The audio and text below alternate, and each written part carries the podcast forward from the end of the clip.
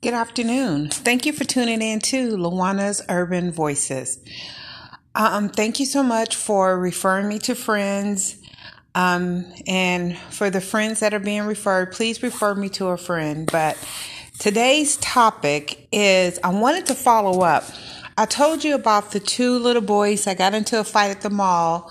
The black um, young man got arrested, but the white young man did not. The white young man decided to do a quick um, interview. He said that he didn't understand why he wasn't being handcuffed for participating in the fight. He felt the treatment of the other kid was very, very racist because they both were fighting, they both were causing a disturbance, and they both should have been arrested. And he felt that even though he told the police officers or offered to be handcuffed and arrested as well, he was not. And he was told to sit down on the couch um, in the little common area where they were fighting. And he admitted I was participating, I was initiating the fight, and I did not get handcuffed nor arrested. So this kid, and I'm thinking they're like 15, 16, admitted that the treatment of the other young man was just pure racist. And he just didn't understand what was going on. And then people say, now this happened a couple of weeks ago. And then white people say there is no such thing as white privilege. This young man stood up and said, it was racist. We both were fighting and we both should have been arrested.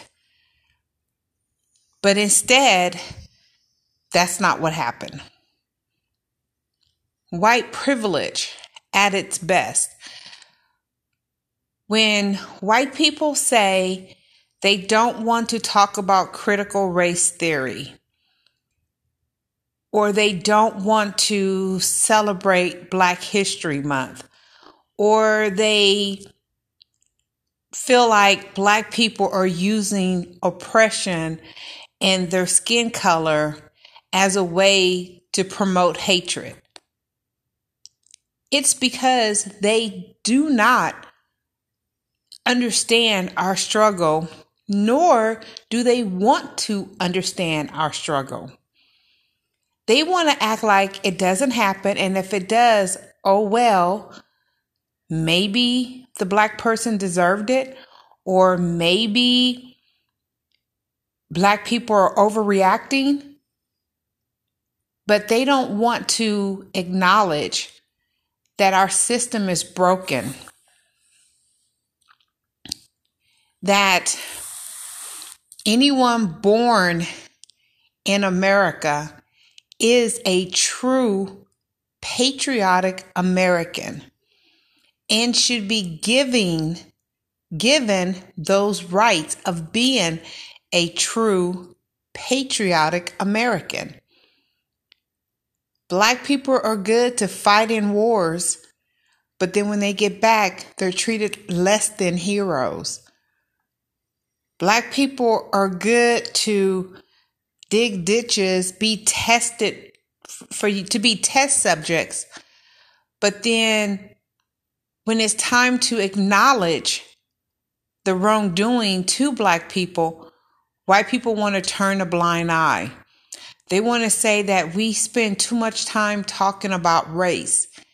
We spend too much time trying to say that we are being discriminated against when it's all in our minds. This young man learned a very valuable lesson, this white young man. He said the treatment of the other kid was pure racist. And that's all, and that's it. Said and done. This kid just said it, and he meant it because he saw firsthand how differently they both were treated based on this exact same crime fighting in a mall. And he just didn't understand why.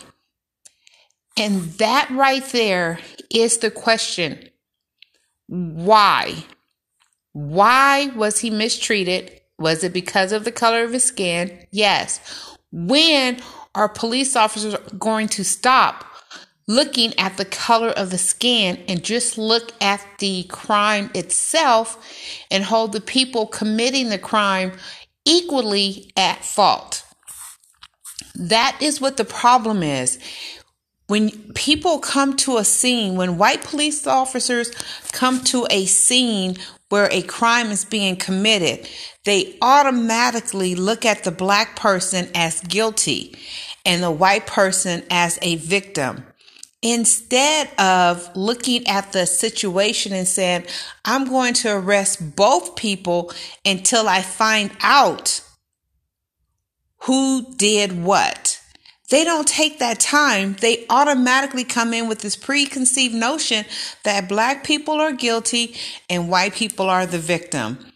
That is why white women will say when they're calling the police, a black man is harassing me because they know automatically when you say black, you being white, automatically you become the victim and the black person becomes the aggressor regardless of if that's the situation or not.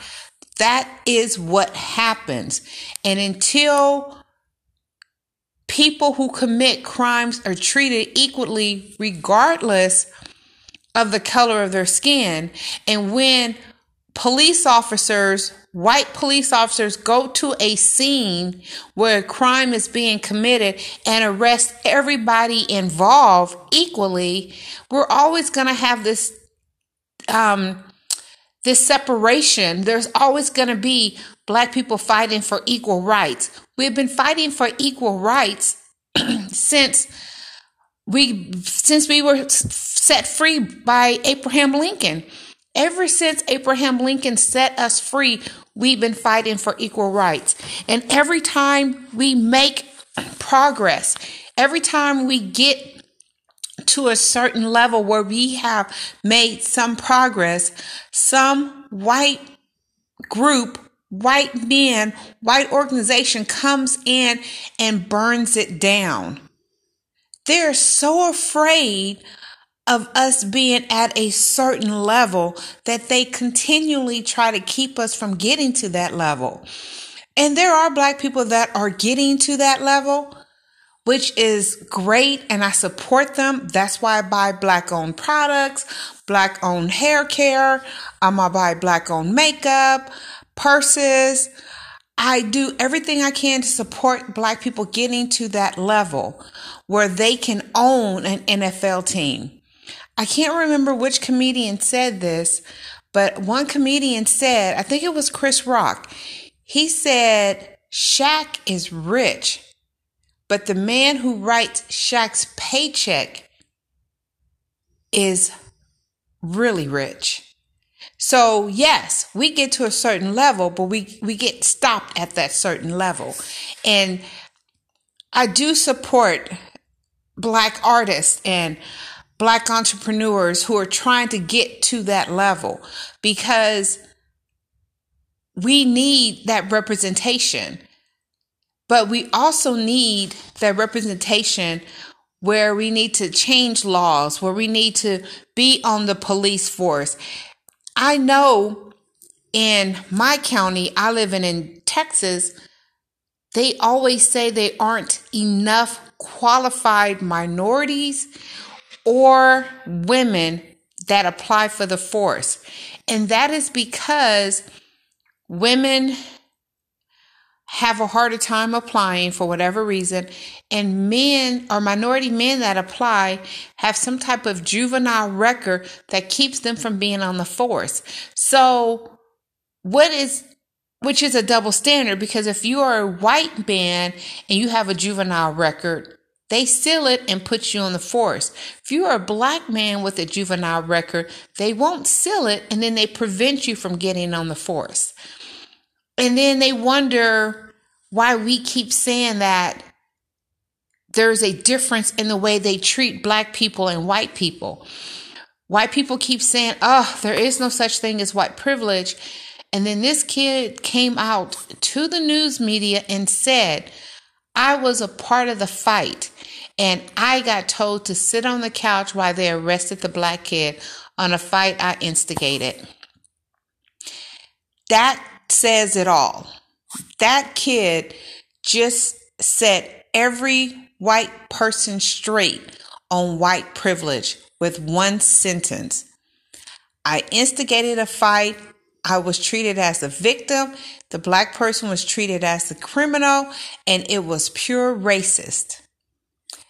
That statement right there shut everybody white down who claims that black people are using their color as an excuse. I will never call something racist unless it's actually racist. I and I try very hard to not play that race card. I re- I prefer to play the woman card versus the race card. But there are times where the race card is the only card I can play.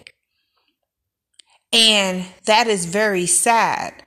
So, as a black woman, I'm double oppressed. A black man, in my opinion, is triple oppressed because black people are seen as these monsters and animals, and white people are always seen as the poor, innocent victim.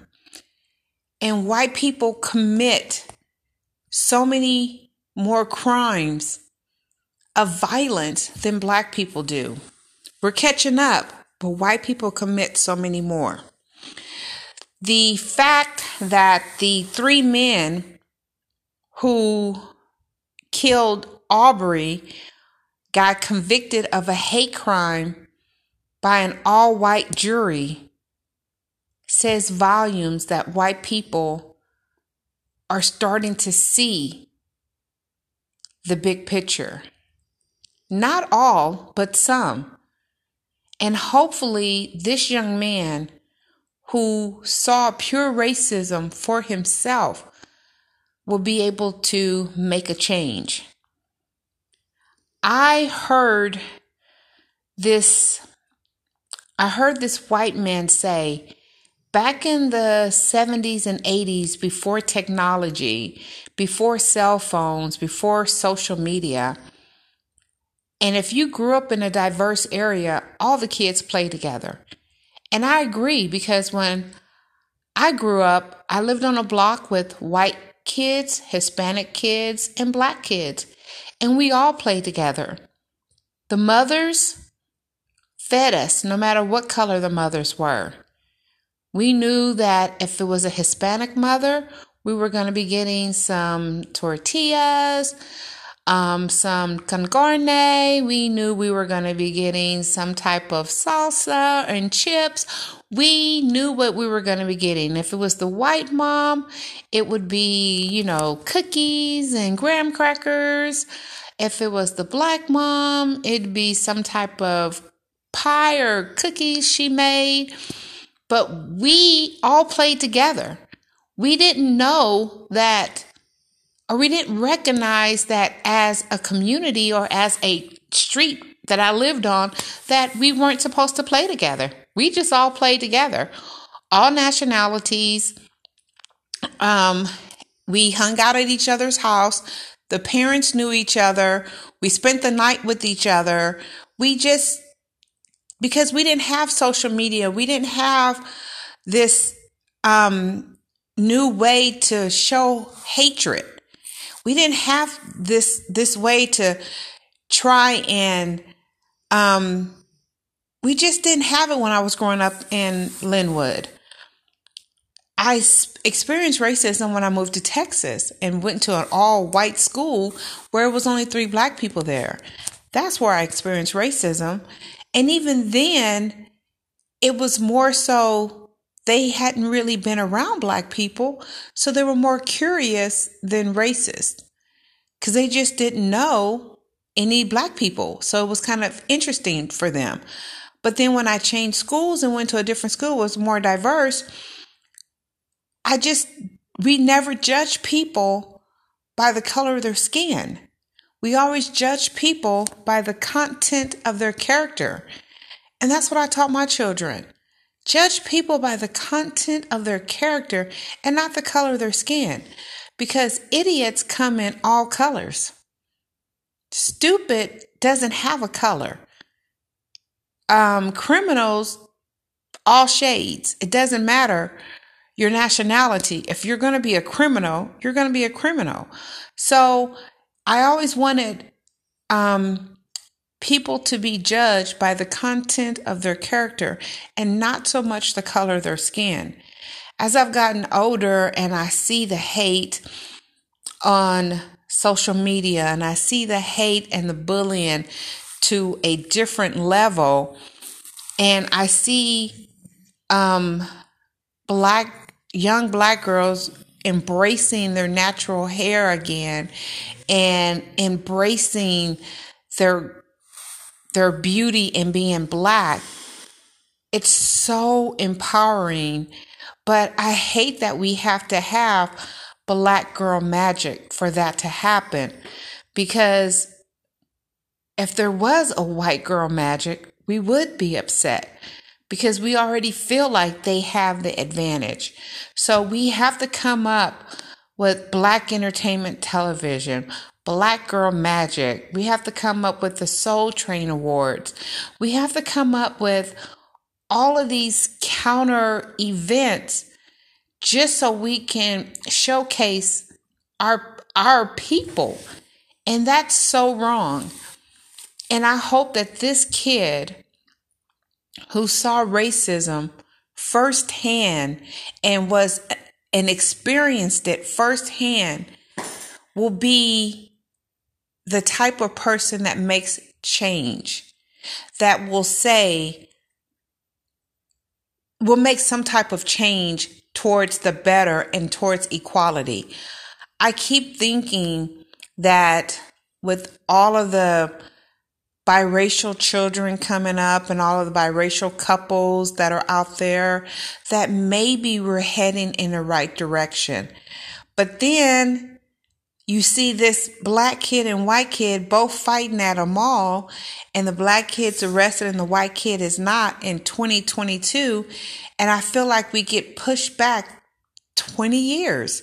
So every time it seems like we're moving forward, something happens and then we end up back to where we started, where it's just pure racism um, against minorities, especially against black people, which is so hard and so hard. It's so hard to swallow because black people who were born here have contribute contributed to so many great inventions for our country to make our country better and yet and still the white people in this in America still treat black Americans like we're second class citizens.